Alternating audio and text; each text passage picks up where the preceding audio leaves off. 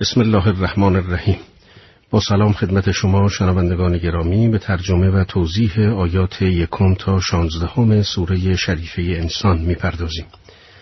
محتوای این سوره در چهار بخش خلاصه می شود. نخست آفرینش انسان و نشان دادن راه سعادت به او دوم ذکر برخی از پاداشهای ابرار و نیکان سوم اهمیت قرآن و راه اجرای احکام آن و چهارم اشاره به حاکمیت اراده خدا در عین مختار بودن انسان. در آیات یکم تا سوم آمده است به نام خداوند بخشاینده مهربان مگر نه بر انسان روزگاری گذشت که وی چیز قابل ذکری نبود تا سخنی از آن به میان آید؟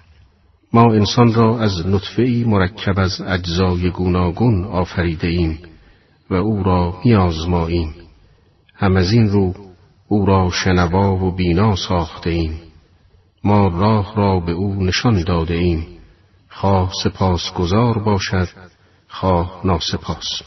خدا برای رساندن انسان به کمالش علاوه بر مجهز کردن او به ابزار شناخت راه سعادت و کمال را نیز نشان می دهد تا او بتواند راه صحیح را از خطا باز شناسد حال انسانها در مقابل هدایت الهی این اختیار را دارند که تسلیم شده و شکر این نعمت را به جا آورده و به سعادت برسند یا مخالفت کنند و کفران این نعمت را کرده و دچار شقاوت شوند.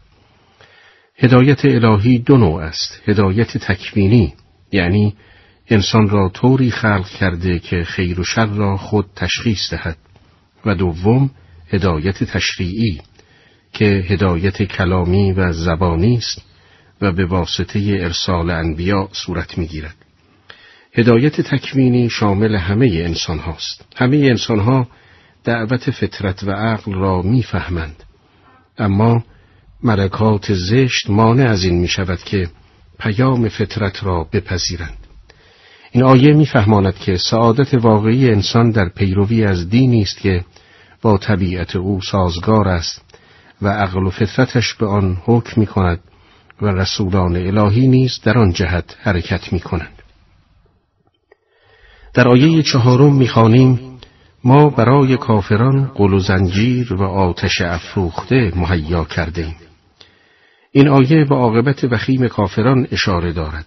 این افراد گرچه در دنیا با آزادی در تمایلات نفسانی قوتورند اما در بند هوای نفسند و صورت ملکوتی اعمالشان در دنیا به صورت زنجیر و شعله های سوزان گریبانشان را می‌گیرد.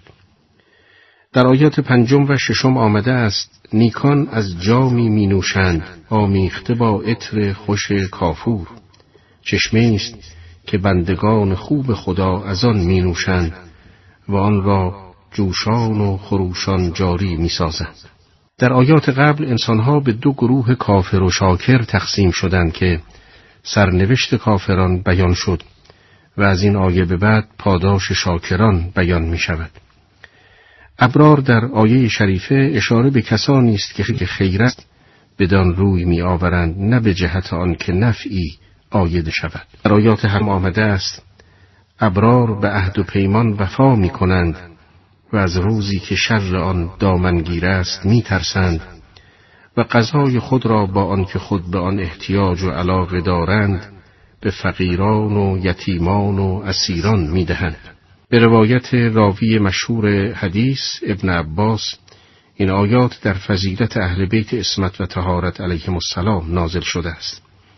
آنها غذای خود را در وقت افتار و در شرایطی که نیاز شدید به آن داشتند از روی ایثار به افراد نیازمند دادند. در آیه نهم ادامه مطلب آمده است. ابرار می‌گویند ما به شما تنها برای رضای خدا غذا می دهیم و از شما هیچ پاداش و سپاسی نمی خواهیم. تمام اعمال ابرار و از جمله اطعام کردن برای ذات پاک پروردگار و جلب رضای اوست و در حقیقت قایت و انگیزه اعمال آنها وجه الله است و همین خلوص بالاترین ارزشها را به اعمالشان می دهد. آنچه از روایات استفاده می شود این است که اطعام نیازمندان صرفاً به جهت رفع نیازمندی آنان نیست بلکه جلب محبت و تحکیم پیوندهای اجتماعی است در آیات دهم تا دوازدهم آمده است ابرار می‌گویند ما از پروردگارمان در آن روز وحشتناک و سخت میترسیم پس خداوند نیز آنان را از شر آن روز نگه میدارد و آنها را با خرمی و شادمانی روبرو می‌سازد و به پاداش صبرشان بدانها بهشت و جامهایی از پرنیان عطا می کند. اگر ابرار در دنیا به خاطر احساس مسئولیت از روز رستاخیز بیمناک بودند خداوند نیز در عوض ایشان را از شر آن روز حفظ می کند و در شادمانی غرقشان می کند. در ادامه آیات آیات سیزدهم تا شانزدهم آمده است. ابرار در بهشت بر تختها تکیه می‌زنند و نه گرمای آفتابی می‌بینند و نه سرمایی.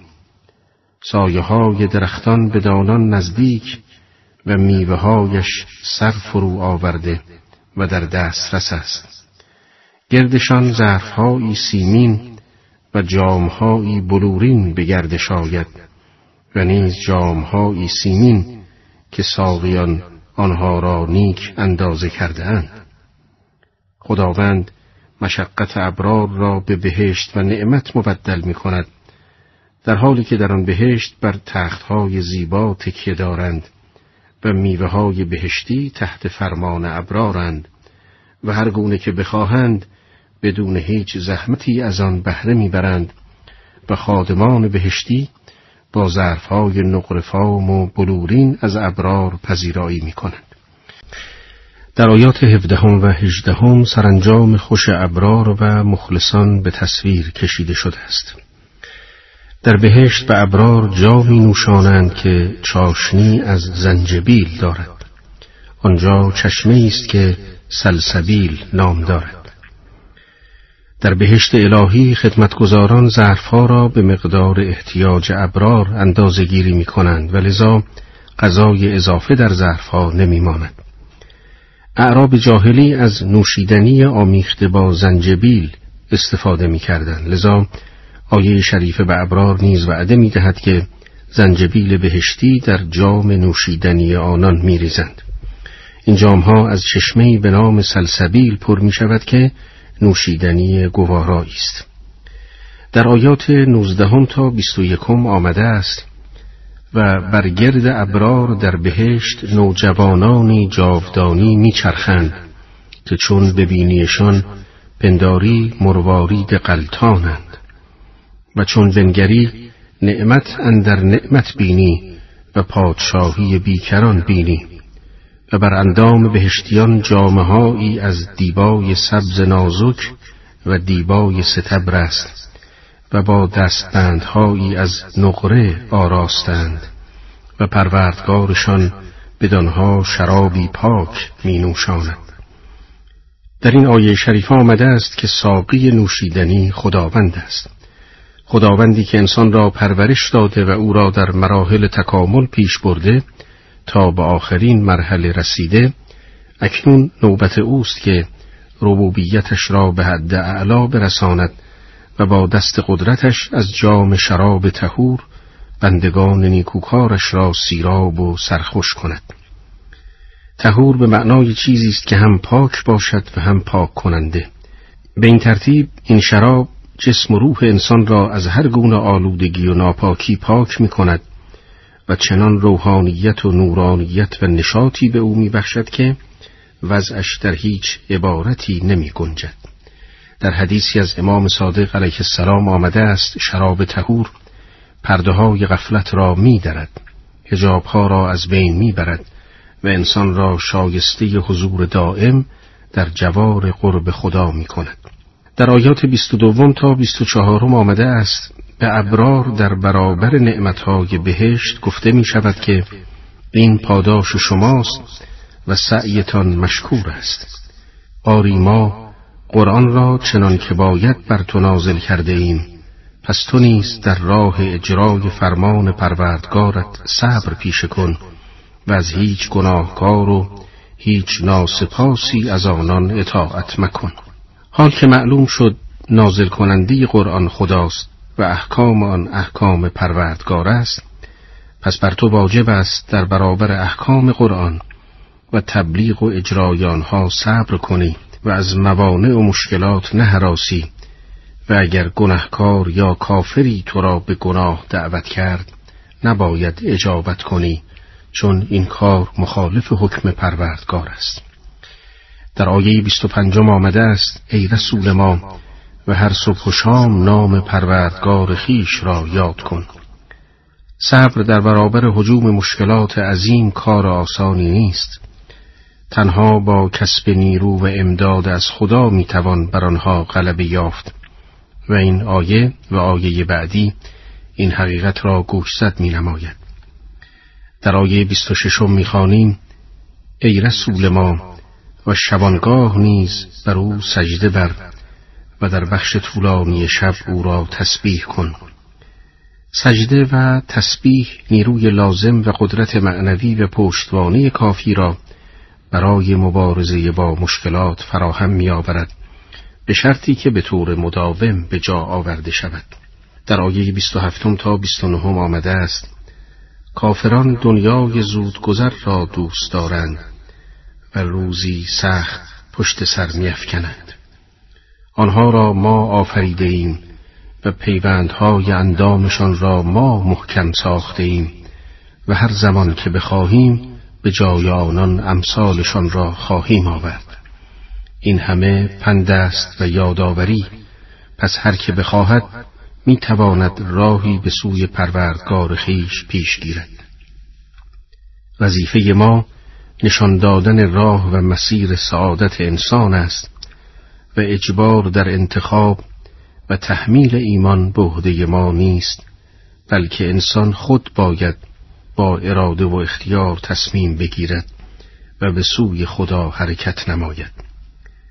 در آیه سیوم می‌خوانیم و شما هیچ چیز را نمی‌خواهید مگر اینکه خدا بخواهد. خداوند دانا و حکیم بوده و هست.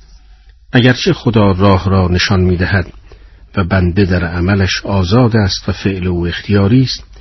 اما اختیار داشتن بنده دست خود او نبوده و اختیاری نیست بلکه وابسته به مشیت خداست و اوست که خواسته تا انسان به طور اختیاری عمل کند. پس هیچ کس نباید تصور کند که در خواسته خود مستقل است یا می تواند خدا را به سطوح درآورد بلکه علم و حکمت خدا ایجاب می کند که بندگانش را در پیمودن راه کمال آزاد بگذارد و از تحمیل خیر یا شر به آنان پرهیز کند.